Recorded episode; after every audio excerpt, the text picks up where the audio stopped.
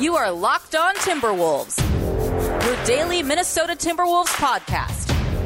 Part of the Locked On Podcast Network. Your team every day. Hello and welcome to the Locked On Wolves podcast, part of the Locked On Podcast Network, your team every day. Today's episode of Locked On Wolves is brought to you by rockauto.com. Amazing selection, reliably low prices, all the parts your car will ever need. My name is Ben Beacon. I'm the host of Locked On Wolves. I'm also the co editor of Dunking with Wolves, the Timberwolves site on the Fansided Network. Happy Thursday, everybody. Uh, today, quite a few things to cover. I, I mostly want to talk about the trade market and some possibilities for the Timberwolves on said trade market. Um, a, a, former Timberwolf that perhaps could be available.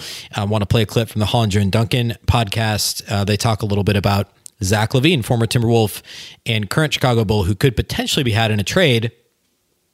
We talked about him several weeks ago here on the show, but I think uh, now with the new dynamic related to Malik Beasley's um, unfortunate legal issues, his arrest uh, 10, 11 days ago or so, uh, perhaps the Wolves could be more willing to make such a move. So I want to talk about that possibility, play the clip from John Hollinger and Nate Duncan. And then I also want to talk about a couple of other Bleacher Report fake trades that are out there. Uh, we started talking about, there were four that involved the Timberwolves in this article we, we talked about on Wednesday's show. And I want to get to the two that we didn't discuss on Wednesday today. So we're going to get into that in just a second. First, though, a quick reminder as always, to please subscribe to the show on iTunes or Stitcher, Spotify, Google Podcasts, wherever you prefer to get your podcasts. You can follow us on Twitter at Locked On T Wolves. That's at Locked On T Wolves. Don't forget the T. And also, of course, this is a daily podcast Monday through Friday. So if this is the first, second, third time you've ever listened to us, we're here every day, Monday through Friday, and uh, really year round. So um, get your daily Timberwolves update here, and uh, you know you'll be all set for, geez, I don't know, five weeks till the till the draft. So there's a lot of, and then still the off season upcoming. Typically, we'd be talking about preseason basketball, the start of the season. But instead, we've got a five weeks lead into the draft. Off-season, uh, you know, free agency. I, I, guess around Thanksgiving, something like that. It's going to be really weird. Um, basically, the same time as like baseball free agency happens, um, which uh, this is just the strangest year of all time. But um, at any rate, that's what we'll do, and then and then hopefully the training camp gets underway in December, and the season starts in January, and then and then we'll be uh, off and running. So, um, thanks for sticking with us throughout this crazy off season, and looking forward to, to finally having Timberwolves basketball again here uh, at some point in the next few months. So, um, all right, let's get into the Zach LaVine conversation. Basically, the premise here is uh, the Timberwolves need a third star. Everybody knows that. They've got D'Angelo Russell, they've got Karl-Anthony Towns, and Malik Beasley showed perhaps he could be that third star. He averaged over 20 points a game, shot like 42% on threes in a painfully small sample size of 14 games in a Timberwolves uniform earlier this year, and most of it coming without Karl-Anthony Towns and, uh, you know, in the lineup. So, for whatever that's worth. Beasley's a restricted free agent. There's kind of this thought that he'd get somewhere between 12 and 14 million or something in, in restricted free agency. Uh, given his age, you know, he's probably worth it. Uh, we've had the conversation here. Is he a starting caliber player long term? Uh, for instance, John Hollinger, I'm going to play a clip from here in a little bit, doesn't think Beasley is really a starting caliber player in a playoff team. He thinks he's more of like a first guard off the bench because of his defensive limitations, his playmaking limitations. He doesn't really put the ball on the floor. Uh, he's basically a catch and shoot transition guy, and he's really good at those things. Um, I tend to think he in the Wolves offense would work as a starter. So at any rate, Beasley, of course, was arrested about 10 days ago. He's not currently being charged, um, but there's still some pending legal issues there. So does that change his value on the open market? I would imagine so. Does it change the Wolves' desire to keep him? At least if you believe what Gerson Rosas has said publicly, no, he still wants to have Malik Beasley in the fold next year. But there i mean there's the reality of this legal this legal issue. And um and also in a vacuum you'd probably argue zach LaVine's the better player as of right now anyways. Um, but but the problem is is that he's getting paid more than beasley's going to get paid in restricted free agency. So the question becomes is Zach LaVine worth his contract? And would he be worth what the Wolves would have to give up to trade for him? Now, believe it or not, even though he recently signed, it feels like he recently signed a contract extension with Chicago, he's only got two years left on his deal. He signed a four year extension two years ago. He's got uh, he gets paid nineteen and a half million this coming year, and then nineteen and a half million the following year. Basically, my argument the last time we talked about this is: Would you rather have Malik Beasley at you know call it 13 million, 13 and a half million, and not have to trade any assets, Or would you rather, and, and remember, the Wolves already traded assets. They traded Robert Covington um, in the deal that brought Beasley and Hernangomez to Minnesota. Would you rather have to trade assets, potentially the number one pick, probably the 17, probably Jarrett Culver in a deal to pay Zach LaVine 19 and a half million for only two years? Beasley likely will sign a three or four year deal in free agency. So you're getting more years at less at less money per year, less average annual salary, and not giving up any assets, or you give up assets to pay 19.5 million to Zach LaVine, who, well, he's better than Malik Beasley, I, I, I, truly believe he is now. Now, a lot of the advanced metrics would suggest otherwise, but part of that is due to you know his recent you know it, just this year was really the first year he was fully healthy after his ACL injury that he you know he had his last year in Minnesota, and also the players he's played with and the coach he's played for, um, and the burden that he has carried in Chicago. Whereas Beasley's you know wasn't even a a third wheel in, in the with the Nuggets the last couple of years. He was a bench guy, um, and with Minnesota was was had a really unique situation over 14 games. So I think in a vacuum, all things equal, you'd rather have Zach LaVine on your team. He's still only 25. Um, but given the opportunity cost, you know, what it's going to cost to land Zach LaVine. would you rather have him at 19 and a half or would you rather have Beasley at call it 13 and a half? Um, and, and the conclusion I came to the last time I, I talked about this on the show was I just as soon keep Malik Beasley if all, if all these things are true, and the Wolves say they have to give up the one and Jarrett Culver, they get LaVine and something else back uh, from the Bulls, just keep just keep Malik Beasley. The question though is how does the legal stuff play into this, and what do the Wolves think about you know how LaVine projects out defensively versus Beasley? You know, LaVine's got superior size. Uh, they're they're both very good athletes. Um, LaVine's got a little bit more of an injury history, uh, but but LaVine's size at least suggests that he could become a better defender. He could learn to to defend within a scheme. Um, so what I want to do is play that clip from Hollinger and Duncan uh, here next. Before I do that, though, let's talk about our title sponsors from today's show. That's RockAuto.com. With the ever increasing numbers of makes and models, it's now impossible to stock all the parts that you need in a traditional chain storefront. Why endure often pointless or seemingly intimidating questioning and wait while the person at the counter orders the parts on their computer, choosing the only brand that their warehouse happens to carry? You have a computer with access to rockauto.com at home and in your pocket. Chain stores have different price tiers for professional mechanics and do it yourselfers. RockAuto.com's prices are the same for everybody and they are reliably low. RockAuto.com always offers the lowest prices possible rather than changing prices based on what the market will bear, like airlines do. RockAuto.com is for everybody and does not require membership or account login. They have everything from engine control modules and brake parts to tail lamps, motor oil, and even new carpet. Whether it's for your classic or daily driver, get everything that you need in a few easy clicks delivered directly to your door. Best of all, the prices at rockauto.com are, say it with me, always reliably low and the same for professionals and do-it-yourselfers. Why spend up to twice as much for the exact same parts? Go to rockauto.com right now and see all the parts available for your car or truck. Write locked on in their How Did You Hear About Us box so they know that we sent you. Amazing selection, reliably low prices, all the parts your car will ever need. RockAuto.com.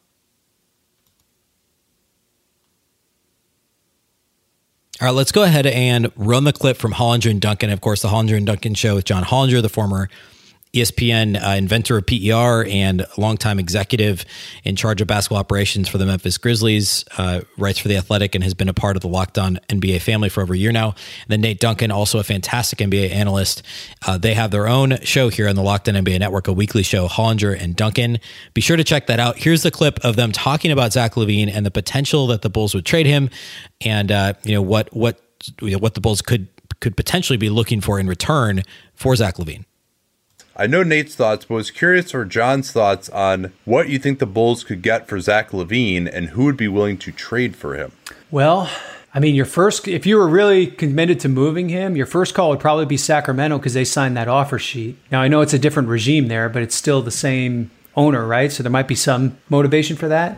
Interesting. Uh, more generally, like what are you what are you trying to get out of trading Zach LaVine? I guess, or like you're like he's still a pretty young player who can get better still offensively. Like, because really, if you're trading Zach LaVine and you're Chicago, what are you trying to get? You're trying to get somebody else's Zach LaVine, aren't you? I mean, I, to me, I think you're just better off keeping your own unless somebody's willing to massively overpay. Well, I do want to see what it would look like with a real coach in there, which LaVine has not really played for in his Chicago tenure. And Now, I, my suspicion is that he's going to continue to be so bad defensively. But I mean, his two biggest weaknesses are defense and playmaking. And yeah, I probably would rather just roll the dice on uh, just like seeing if he can improve or not. I don't think he's going to, but he's probably your best out to really getting to a uh, playoff level of offense, at least in the short term. Now, it does seem like they're maybe trying to consolidate now since they've got uh, Arturas uh, in there, and you know maybe he just wants to build his own thing. And LaVine does only have two two more years on his contract as well, right? I mean, maybe they're uh, maybe they're feeling that a little bit. But I think this I, yeah this trade line would be the time, right? Yeah. If, if you're going to do it when he has one and a half years left, and the team knows that they have you know at least that and can maybe extend him, and you've given yourself half a year with the new coach to really see what you have. I, I think that would be the point where you'd really have to look hard at it if, if you're Chicago. But I, I, I don't yeah. think this offseason is the right timing unless you just have a, a sitter, unless you just have something that's so juicy that it's like, okay, we have to do this.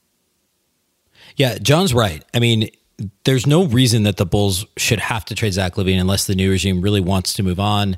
Maybe Billy Don. I mean, it feels like he'd be a player that that would fit well with what Billy Donovan's going to want to do.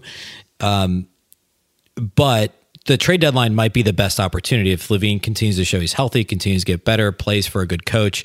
Uh, you know that he's going to increase his trade value, and there's going to be a team that wants to add a a guy like him to the rotation. Even, I mean, it's it's more likely going to be a fringe type playoff team that's trying to take the next step that trades for him, um, or a team like the Timberwolves that's looking for a final piece to go from you know a non playoff team to a playoff team, and I think the Bulls are gonna gonna find the best value for LaVine at the deadline, or maybe next summer when he's only got one year left on his deal. But they also, if they overplay their hand, you know, teams aren't going to want to give up too much for a guy who's going to be a free agent in a year. So um, there there is this window where there's a real possibility they try and move him. As for the fit with the Wolves, again, I would be worried about an overpay uh, if the Wolves are going to get involved in, in any sort of bidding for LaVine, But that's certainly something to keep an eye on. All right, let's get into those Bleacher Report fake trades. We talked on uh, uh, the show yesterday on Wednesday about a couple of these, uh, including the one, um, I guess, just to reset things real quickly. This is a Bleacher Report article that was published early on Wednesday of this week by Greg Swartz. It's entitled Trades That Would Shock Every NBA Franchise. So Greg takes all 30 teams and comes up with some sort of crazy trade for each one. There's one trade that I guess is you know what I would call assigned to the Timberwolves as their trade, and then they're also on the receiving end of three other trades with other teams. Um, so the trade that is listed as the Timberwolves that we talked about yesterday, you can go back and listen to my analysis for it. But um, that trade was landing Devin Booker in exchange for a haul, uh, the number one pick, the number seventeen, a twenty twenty three pick, Culver, Josh Okogie, James Johnson, all that stuff. Uh, so we talked a little bit about that and how, frankly, far fetched that that would be for both sides, and then also the trade with the Knicks which, of course, the Knicks need the first pick. So it's the number one pick plus James Johnson for RJ Barrett and Frank Ntilikina. Gave my thoughts on that yesterday. Um, and then there's two other ones. So one, which I think was discussed, there was, I believe it was CBS Sports had a mock draft a couple of weeks ago that I, I talked about on the show where they proposed a trade back for the Timberwolves to number three with Charlotte. And that's what this is essentially. So the Wolves would be trading back from one to three, and they'd pick up a 2022 lottery protected first round pick from Charlotte uh, for their trouble. So it would give the Wolves, you know, they don't have a pick in 21, so it'd give them two picks in 22. I don't love it being lottery protected. I think I think the Wolves would certainly try to, you know, argue uh, for some looser protections on that, maybe top three protected, top four protected. Uh, you know, two years from now, I feel like Charlotte should be confident that they should be a little bit better if they're getting the number one pick in this draft.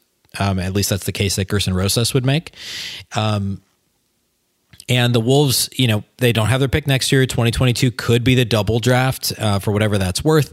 Give the Wolves more capital that year. I actually don't hate this from the Wolves' perspective because, I mean, I mean, if if you can pick up a first, even if it's two years down the road and somewhat protected, uh, I mean, you move to three, you may not get Ball or Edwards, but you could trade back again, a la, not quite the same, but a la David Kahn uh, several years ago. Um, hopefully, they would spend all night trading back as he did to to make what three and a half million for Kurt Rambis's buyout or whatever that was. Uh, but they could trade back to three and then take if Wiseman goes one or two, you could still take Ball or Edwards. They could just take who they think is the best player on the board at three. If Wiseman's still there, that's probably Killian Hayes, maybe Isaac Okoro, maybe maybe Onyeka Okongwu. I don't think probably him, maybe Devin Vassell, or maybe the Wolves trade back even further and get one of those guys at seven, eight, nine, 10, something like that. So I actually don't hate this idea if you can pick up, um, you know, an additional pick in the process. I think the CBS proposal was basically, I think it was just a second round pick, or maybe they didn't even have what it was. But if you can get a first round pick, whether it's next year or 2022, to move back two spots in a draft where there isn't a consensus number one pick, I think you do that. Um, Charlotte only does this if they're in love with one of those guys. And I've said this all along. All it takes is one team to be absolutely in love with Anthony Edwards, James Wiseman, or LaMelo Ball. And if that happens, the Wolves are in business. And that's what they're banking on. Um, so right now, there's obviously a game of chicken between these teams trying to figure out who really wants who and how badly they want them. And would the Wolves really take, you know, player X or would they, you know, if if a player, if a team doesn't think the Wolves are going to take Edwards, they just need to get to two, trade with the Warriors to get Edwards. But the Wolves could call their bluff and take Edwards at one and try and trade him. And there's all these different, you know, it, it really is a big game of chicken between all these teams that that are trying to position themselves at the top of the draft. And nobody wants to, you know, everyone's pretending like there's no value up there because they they don't want to seem too desperate. But there's some of these teams like a Charlotte or an Atlanta um, who who I don't know if desperate's the right word, but the number one pick means more to them than it does for the Timberwolves, who already have Karl-Anthony Towns and D'Angelo Russell, and probably don't love, uh, from what we know about how the Wolves value prospects and value players, or at least the Rosas regime. There isn't much to love about having that selection and taking Anthony Edwards or taking a guy like LaMelo Ball, who isn't exactly a seamless fit with the Wolves roster. So I think this is an intriguing possibility. All right. The other one I want to talk about involves Karl-Anthony Towns, and it has a proposed trade of Karl-Anthony Towns to a team, a very good playoff team. Um, I guess we'll leave it at that for the tease. It's a trade that I really don't think could happen, but if it did, could be a really good thing for the Timberwolves. And, and I don't know that there's really very many scenarios that I would say trading Towns ends up in a win for the Timberwolves. So um, we're going to talk about that here next. Before we do that, though, let's talk about our outstanding friends at Built Bar. Built Bar is new and improved. It already was the best tasting protein bar of all time but it's even better than ever with a brand new flavor, brand new packaging, logo, the whole nine yards. There were 12 original flavors that were all fantastic. There's now six brand new flavors caramel brownie, cookies and cream, cherry barcia, lemon almond cheesecake, carrot cake, apple almond crisp, and for a limited time only, in honor of Breast Cancer Awareness Month in October, a limited release strawberry flavor. It is delicious. And right now, through October 12th, today is the 8th, so, four days from now, 12% off your order through October 12th. Built Bar is partnered with Barbells for Boobs, Breast Cancer Angels, Huntsman Cancer Institute, and Living Beyond Breast Cancer. They will match your donation to the organizations listed above up to $50 per order and 100% of the proceeds from the Built Breast Cancer Awareness hoodie that is available on their website will go to those organizations to help breast cancer patients and their families. That hoodie's $19.95. 100% of the proceeds of the hoodie at builtbar.com through October 12th will go to benefit the aforementioned organization. So be sure to check that out. All built bars are 100% covered in chocolate, soft and easy to chew. They're perfect if you're health conscious. They're low calorie, low sugar, high protein, high fiber, all the good stuff. And right now, also for a limited time only, there's a free cooler with purchase while supplies last. You can go to builtbar.com, use promo code locked on. You'll get 10 bucks off your next order. That's promo code locked on for $10 off at builtbar.com. All right, let's talk about this final trade proposed by Greg Swartz at Bleacher Report. This trade is between the Minnesota Timberwolves and, drumroll please, it's a playoff team that has a former Timberwolf leading the way, a playoff team that is still playing in the NBA Finals and trailing three games to one. That's the Miami Heat. And this proposed trade would send Karl-Anthony Towns to the Miami Heat in exchange for Bam Adebayo, Kendrick Nunn, and Andre Iguodala. Not the worst idea. Now, let's let's start with the obvious. I don't know why Miami would do this. Um, in a vacuum today, right now, you can very clearly make an argument that Bam Adebayo is a better player than Karl-Anthony Towns. However, because of Karl-Anthony Towns' diverse offensive skill set, he's probably one of the top seven offensive players in the entire league. Certainly the most versatile, the best shooting big man um, in the entire league.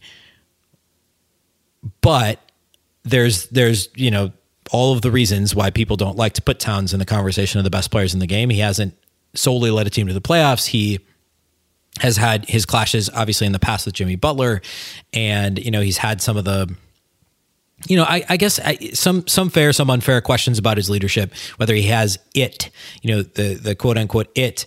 Um, and to this point, the answer, I guess, is no. And so, why would Miami, a team that just went to the finals, rock the boat and trade Bam Adebayo, their second best player, for Karl Anthony Towns? They, I mean, the short answer is they wouldn't. And, and I, to be very clear, they would not do this.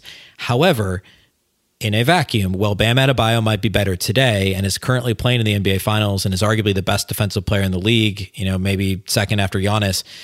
Um, Karl Anthony Towns is st- still has a higher ceiling than Bam Adebayo, and if something clicks, there's that that if something clicks defensively and that it factor, Towns could be the best player in the league. I mean, he could be.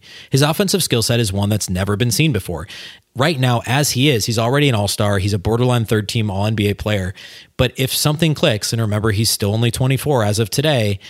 If something clicks defensively as a leader, then he could become the best player, top three player overnight in the NBA. And, and, and because of that, you know, a team like Miami's very smart. They know what they're doing there's always that small possibility that, that that could happen, that Miami could try and leverage a great season from Adebayo, a breakout season. Um, you know, Kendrick Nunn and Andre, Andre Iguodala are included essentially to, to balance the salaries. Um, you know, I guess there's the argument to be made that the Heat, assuming they lose, say they lose game game five and they lose in, in five games, what's the ceiling of this team? I mean, Adebayo should get better obviously. Um, but Jimmy Butler's not going to get better. In fact, he's probably only got a year or two left of his prime. He's already, you know, he gets banged up frequently, plays through injury. Um, Goran Dragic, I believe, is a free agent this year. They've got a couple of young players that are exciting. So adding Towns would make that team so much more dynamic.